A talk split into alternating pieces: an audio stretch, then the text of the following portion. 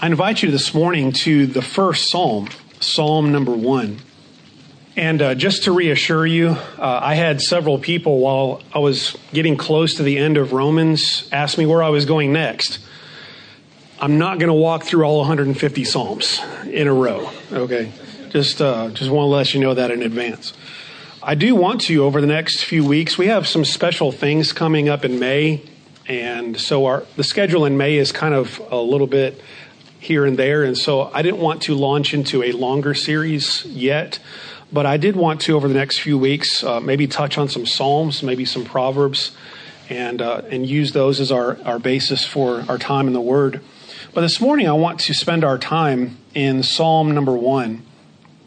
Psalm number one. And most people believe that this psalm, as well as the psalm that comes after it, Psalm number two, that together they form the introduction to the whole book of Psalms. In other words, these two Psalms orient our way of looking at the Psalms. And with Psalm number one, it is what is known as a wisdom psalm, or even more specifically, a Torah psalm, a psalm of the word, or a psalm focused on God's law. And so, as the introduction to the whole book of Psalms, it shows us that the proper way to sing these hymns and the proper way to, to understand the laments and the praises and the prayers that follow is through the lens of God's Word, through the lens of Torah, through the books of Moses, and, and anything that God chooses to reveal to his people in his Word. And so, this is the right orientation. This is the way that we should understand our worship and our walk before the Lord. One other interesting feature of Psalm 1 is that it is uh, an intrinsic acrostic, meaning that each verse does not start with a new letter of the Hebrew alphabet, but the first word of Psalm 1 begins with the first letter of the Hebrew alphabet, and the last word of Psalm 1 begins with the last letter of the Hebrew alphabet. And so the first word and the last word are kind of like A to Z. And everything in between is the heart and the fullness of how we should relate to our Lord. And so I want to read this psalm and then spend some time thinking on its implications for us this morning. Blessed is the one who does not walk in step with the wicked or stand in the way that sinners take, or sit in the company of mockers, but whose delight is in the law of the Lord, and who meditates on his law day and night. That person is like a tree planted by streams of water, which yields its fruit in season, and whose leaf does not wither. Whatever they do prospers. Not so the wicked. They are like chaff that the wind blows away. Therefore, the wicked will not stand in the judgment, nor sinners in the assembly of the righteous. For the Lord watches over the way of the righteous, but the way of the wicked leads to destruction. Let's pray together. Father in heaven, we thank you and praise you for the opportunity to reflect on your holy word this morning. In this psalm, you give us a way to orient our lives. You give us a clear distinction between two paths that confront us. And Father, by your grace and for the sake of your name, I pray that you would call us and lead us on that right path. Father, teach us today from your wisdom and your truth. And we pray this in the name of Christ. Amen. What I want us to think about from this psalm this morning, first of all, is that there are two different directions. There are two different directions. Life is full of choices, isn't it? Some of those choices are small, like what am I going to eat for breakfast this morning?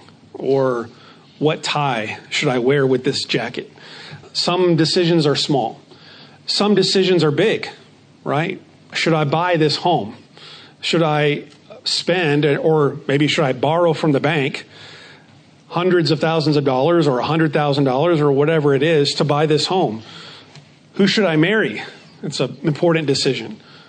But Psalm 1 presents to us the greatest choice in life. And that is the, the choice, the difference between the right way and the wrong way. And they are two different directions. The idea of a path or a road or a direction is a common theme in wisdom literature. You find it in certain of the Psalms, you find it all the way throughout Proverbs, you find it also in the teachings of Jesus. This concept of two different roads and the path that is set before us.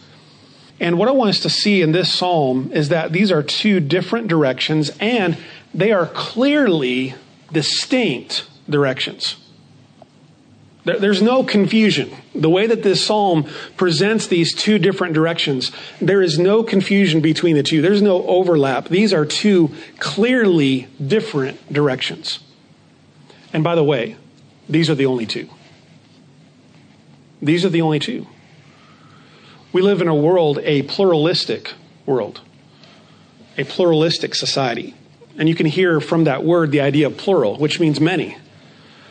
So we live in a culture in which there are many ways, many paths, many ideas, many philosophies, many isms. In fact, we live in a cultural and philosophical climate in which you really can't define all the philosophies and isms that are out there right now because each one has one for themselves individually. You know, it used to be you could define you have Buddhism, you have Hinduism, you have atheism, you have theism or Christianity, you have Islam. You have these clearly defined philosophies or worldviews. But today, with the rise of what's called postmodernism, which essentially is there's no foundational certain truth, therefore it's up to you. You can pick and choose whatever truth you want. And so what you end up with is not a few philosophies, you end up with seven billion philosophies one tailor made for each person, and they can pick a little bit of that and a little bit of this one, and they can make up their own way as they go along. But the scriptures don't present life that way. The scriptures don't present truth that way. The scriptures don't present truth as there are many paths and they all end up at the same place. The scriptures present two paths and only two paths. And they're two clearly distinct paths. One writer says this about Psalm 1. He says, The structure of the psalm reflects the unambiguous structure of life as this tradition of obedience understands it. There is no middle ground, no neutral ground. Life, like the psalm, is organized in a sharp either or. Either be a happy person who enjoys Torah obedience and avoids alternative enterprises, or be like the wicked who refuse such delight either end up like a luxuriant tree with plenty of nourishment or be like chaff which disappears. Life consists of choices which are not obscure. There will be a judgment. One can stand or one can perish, but either way, it will be on the terms of the Creator. The connection between devotion and destiny is not negotiable. It's clear. There are two clearly distinct directions.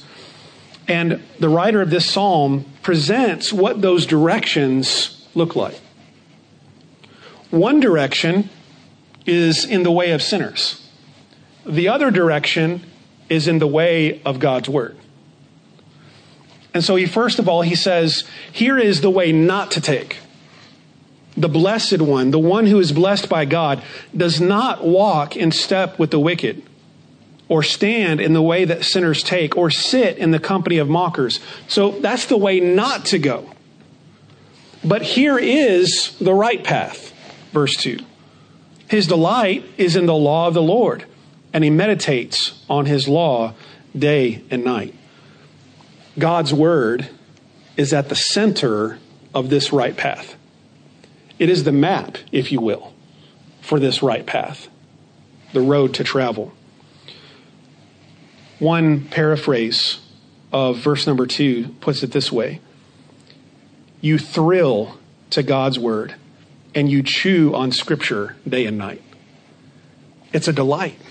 It is a joy. And it becomes a regular part of our lives. The idea of meditation is not like in our view of like Near Eastern or, or Far Eastern meditation, like in Hinduism or Buddhism. Biblical meditation is not trying to get behind your thoughts or to detach yourself from your thoughts as in Eastern mysticism. Biblical meditation is reviewing and reminding and thinking about God's Word. In fact, the word that is used for meditate is actually an onomatopoeia, which means that the, the word kind of sounds like what you do. And it sounds like the idea of murmuring, of whispering, of constantly talking to yourself. That's the idea of meditation. You're constantly talking to yourself, you're re voicing, if you will, to yourself the words of the Lord. That's meditation. One writer puts it this way he says, Meditation is not the setting apart of a special time for personal devotions, whether morning or evening, but it is the reflection on the Word of God in the course of daily activities. Regardless of the time of day or the context, the godly respond to life in accordance with God's Word. Even where the word is not explicit, the godly person has trained his heart to speak and to act with wisdom. According to Proverbs 3 1 to 6, the wise man receives instruction, writes it on his heart, and wholeheartedly trusts in the Lord with all his heart in all his daily activities. So, the idea of biblical meditation day and night is that it's not sitting aside for 10 minutes and crossing our legs and putting our, our fingers up. The idea of meditation is the Word of God is always on our minds. And we're thinking about it, we're reflecting on it. We're, we're, we, when we encounter a situation, we're seeking to apply the Word of God to that choice, to that situation. It is a whole orientation of life. That is the characteristic of this right path. And I would suggest also that these two different directions, not only are they clearly distinct, but they're directions of choice. There's a choice that has to be made. Which path are you going to take? James Montgomery Boice, in his commentary, put the, puts it this way He says, There are choices.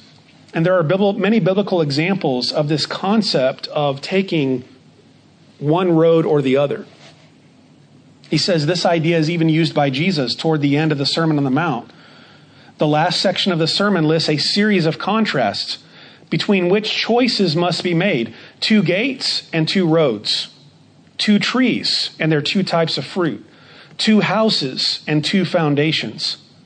The part regarding the two ways says, Enter through the narrow gate, for wide is the gate and broad is the road that leads to destruction, and many enter through it.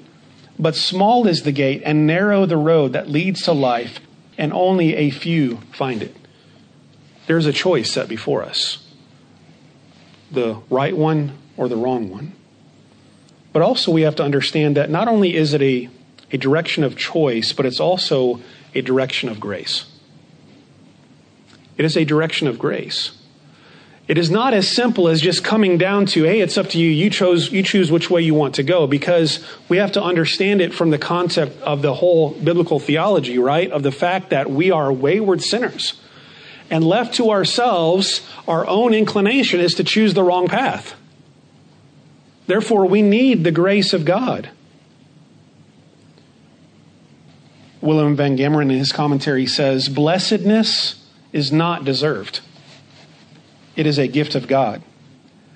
God declares sinners to be righteous and freely grants them newness of life in which he protects them from the full effects of the world under judgment. Outside of God's blessing, man is cursed and ultimately leads to a meaningless life. So the idea of being blessed is not just being happy, but it is being favored by God. It is receiving the grace and the favor and the kindness of God granted to us. So it is a clear choice between two directions, but clearly it is by grace, it is by the love and the mercy of God that any of us end up on the right path. It is a direction of grace. I want us also to think about that these are progressive directions. These two directions are progressive directions. You ever notice that when you make a wrong turn, that that has after effects? Right? You you get off on the wrong exit on the freeway and you end up in a place where you didn't want to go. I've lived many different places in my lifetime, and every time I move to a new place, there's always a little bit of a learning curve, right? In terms of how do you get to the store? How do you get back home from the store? And uh, there have been a few times when I've made a wrong turn. And uh, I remember one time when we lived in Tuscaloosa, our house was in Northport, and I was going to the church in Tuscaloosa. And I remember one time, this is like in the first week or two that we were there, I remember one time I was riding with somebody and they took a shortcut. And I thought, I'm going to try that out. So I took a turn. I thought it was the right way. Guess what? It was the wrong way. And I ended up miles from where I thought I was going. And I finally realized this is not the shortcut that I thought it was. But that's how directions work, isn't it?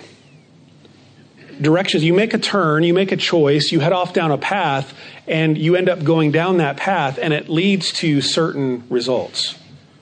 There's a progression down the path. And you can see that progression in verse number one with the wrong path. This progression, I think, is shown in a, in a couple of ways. One is in the use of the verbs. The one who does not walk in step with the wicked, or stand in the way that sinners take, or sit in the company of mockers. There's a progression there, I think, that is intentional from walking to standing to sitting. First of all, you start off just kind of hanging around with and associating yourself with this wrong crowd. Pretty soon you're standing there, standing in their company. You're getting a little bit more comfortable with that crowd. After a while, you're sitting there, and one way of understanding that is you're actually sitting at the council table making decisions with the mockers and the scoffers. In other words, you're kind of like Lot. First of all, you pitch your tent toward Sodom, and then before long, you're in Sodom. There's a progression. But also in the words that are described of the, of the sinners here wicked, and then sinners, and then mar- mockers, there's almost a heightening of the effect of the type of sinner that's in view. Leading to the climax at the end of verse 1 with a mocker is someone that you can't even reason with. A mocker, a scoffer, is someone who has no interest at all in hearing the law of the Lord or his word. He is totally, vehemently against God and his truth. He's a mocker, he's defiant. There, so there's a, a progression along this path, which reminds us you got to be careful in the choices that you make. The individual choices that you make lead to future choices and future directions. Also, there's a contrast here in these two directions in the, in the sense that one is solitary and one is crowded. You noticed in the first verse, blessed is the one who does not walk in step with the wicked, plural, or stand in the way that sinners, plural, take, or sit in the company, the assembly, plural, of mockers the way that it reads, it presents one against the crowd. And it fits with what Jesus says about the narrow gate and the wide gate, doesn't it? There are a lot of people that find the wide path, there are few that find the narrow path. And so, if you take the right path according to God's word in faith and seek to follow Him, many times you'll be going against the crowd. You'll be fighting against the flow of the river. You'll be fighting against the culture in which we live. Because the culture in which we live is clearly the seat of the mocker. And if you're going to take the right path, you're going to have to fight against that flow of the culture. And there might be times when you think that you're alone, but verse 6 reminds us that we're not alone because the Lord is watching over the righteous, not just one of them, but all of them. The Lord watches over all of the all of the righteous. And in verse 5, there's an assembly of the righteous. So there may be times when you feel like you're alone, but you're not alone. The Lord has many who are walking the right path. So there are two very different directions. Secondly, I want us to see that there are two different dividends. Two different dividends. In other words, the rewards, the blessings that flow out of these two different directions. Two different dividends. We see in verse 1 the concept of blessedness. Blessedness is not just the sense of being happy, because sometimes when we think of happiness, we think of a mood or a feeling that can come and go. The biblical concept of blessedness is more like someone who is flourishing, someone who is content, someone who is exhibiting joy, the fruit of the Spirit, regardless of what the circumstances may bring. So a person can be blessed, blessed by God, even while they're going through difficult times, and they may not have a smile on their face. The concept of blessedness is living a full life of wholeness, living life in harmony with God's will and God's word. It is a blessed life. So the right path is marked by blessedness, but the wrong path is marked by futility and frustration. Futility and frustration. You also have the contrast in verse 3 and 4 between flourishing and withering flourishing in verse 3. The person that follows the right path is like a tree planted by streams of water, which yields its fruit in season, whose leaf does not wither, and whatever they do prospers. It's the concept of flourishing, of a tree in a desert land, but it's planted by a riverbed where those roots can go deep and where it can constantly have a source of sustenance and refreshment and where that tree continues to grow and blossom and produce fruit. That is the image of a person walking in the path of God. But the person not walking in the path of God, the person taking the wrong path, in verse 4 is very bluntly described not so the wicked. In other words, this, this very elaborate explanation or description of the flourishing of the righteous person in verse 3, and then verse 4 bluntly says, but the wicked not. Not like that. And in very blunt terms says, but they're like chaff that the wind blows away. Chaff is the unwanted part, the unused part after you've harvested the grain. It's just the, the, the worthless remnants that are left over, and you just throw them out, and the wind takes them who knows where. They're here today, gone tomorrow. Flourishing versus withering. Blessedness versus futility. Two different dividends. And I want us to see as we finish our time in this psalm, very importantly, there are two different destinies. There are two different destinies. The direction that you take determines your destiny, right? Where the road that you turn on determines where you're going, where you're going to end up. And very clearly in this psalm, there's a clear choice, a separate, a contrast between the right way and the wrong way, not only in their ways of living, living according to God's word versus not living according to God's word, not only in the, the dividends that flow to us in this life, blessedness versus futility, but also there's a contrast between the way that they end up in their two different destinies. And we see that in verses 5 and 6. Therefore, the wicked will not stand in the judgment, nor sinners in the assembly of the righteous.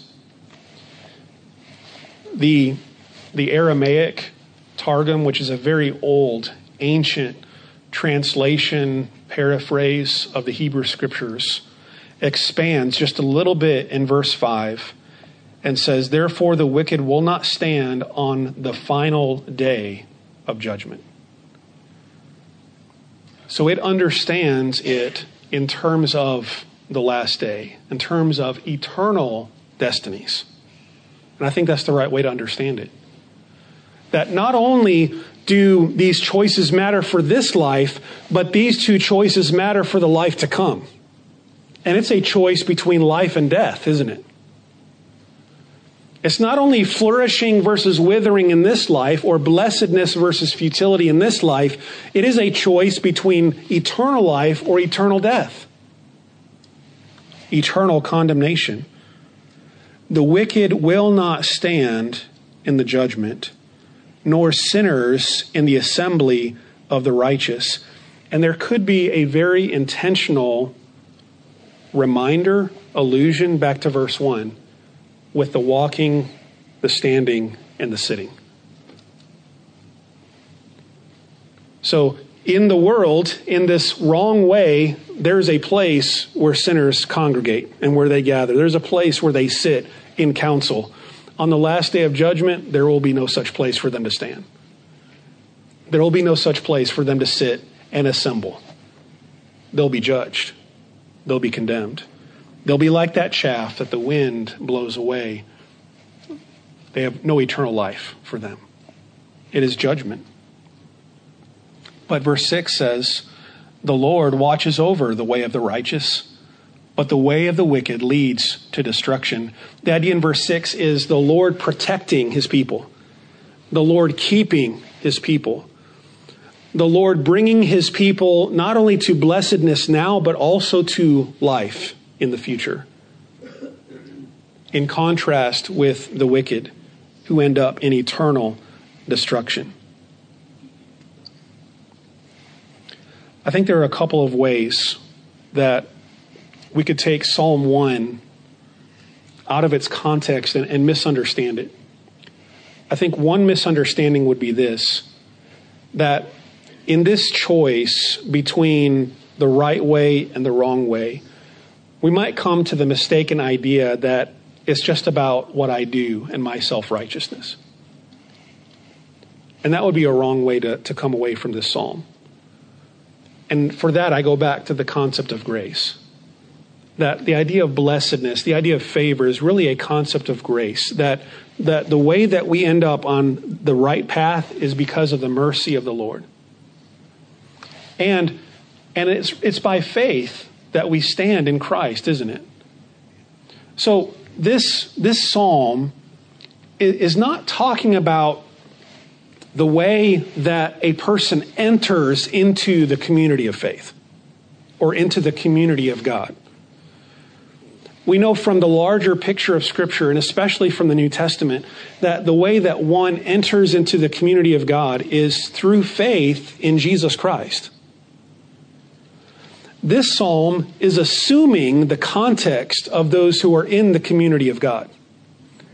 And it is a reminder of the importance of walking along the path that God has set out for his children, of walking in the fear of the Lord, of walking in faith, of walking toward that eternal life that he has laid out for us. But for those that consistently walk along the wrong path, it shows, it demonstrates that they're really not a part of the community of faith. They're really not a part of God's covenant people. They, they may profess one thing, but their lives really show another. And in the end, there will be two different destinies. Like Jesus says in Matthew 7, there will be many who will say to me on that day, Lord, Lord, did we not prophesy and do all these wonderful things? And Jesus will say, Depart from me, you workers of iniquity. It's not the one who says, Lord, Lord, it's, it's the one who does the will of my Father in heaven. Again, it's not works salvation, but it's salvation works. If that makes sense. Don't get the cart before the horse. Works don't lead to salvation, works flow out of salvation. Salvation works. Faith that is given by God, a gracious faith, works and walks down that, this right path, and it ends up in the right place in the end, in the right destination. Those who are blessed by the Lord walk the path of delight in His Word. Their life is a flourishing one that leads to eternal life. But the foolish and the mockers walk the path of self determination. I'll go the way that I want to go. They refuse to delight in or to follow God's word. Their life is characterized by futility and ultimately ends in condemnation. Psalm 1 presents this question Which path are you on? Which path are you on? Remember, there's only two, and they're clearly contrasted. So, are your, is your path marked by the way that this right path is described in Psalm 1? Is your path marked by a desire for, a delight in, a submission to the word of the Lord? That's the one overriding mark, characteristic of the person who's on the right path in this psalm. Is the way that his life, his or her life, is oriented around the revealed word of God. Question of application How much is the word of God a part of your life? Psalm 1 presents the right path as the Word of God is a daily part of our lives and throughout the day part of our lives because that person meditates on it day and night. So I pray that the word of the Lord is a part and an integral, central part of your life, and your life revolves around that truth. And I pray that you are on the right path and that you're living a flourishing life.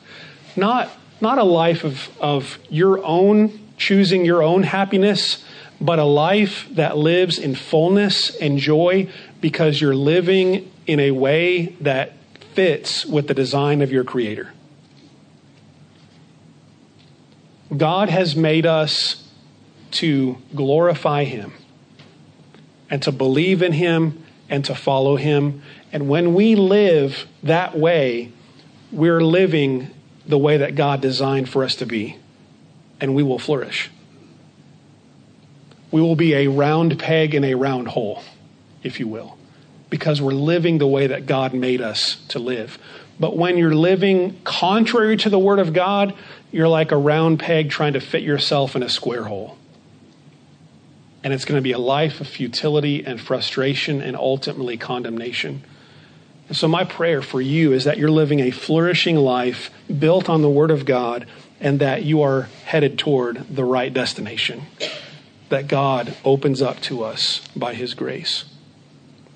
Two roads, two paths, two directions. I pray that you're on the right one. Let's bow in prayer together.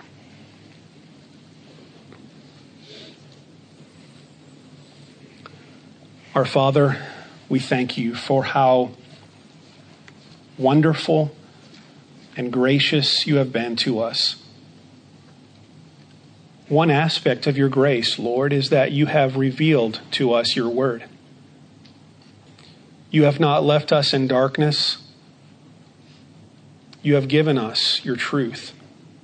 We have the privilege of knowing your Torah, your word. Lord, you have graciously opened our minds and our eyes to see, to believe, to trust. You've given us grace, Lord, to follow and to walk in the path that your word lays out for us.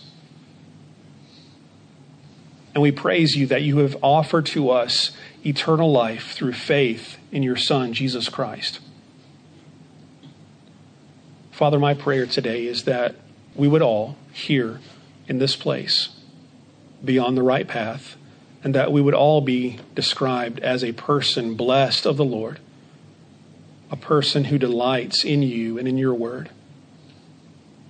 And Lord, if there's someone who is on the wrong path, headed down the wrong way, that Lord, you would graciously get a hold of that person and open their eyes to see how much your word, your gospel is a delight, and how it can completely reorient their lives and cause them to be truly blessed and to truly live.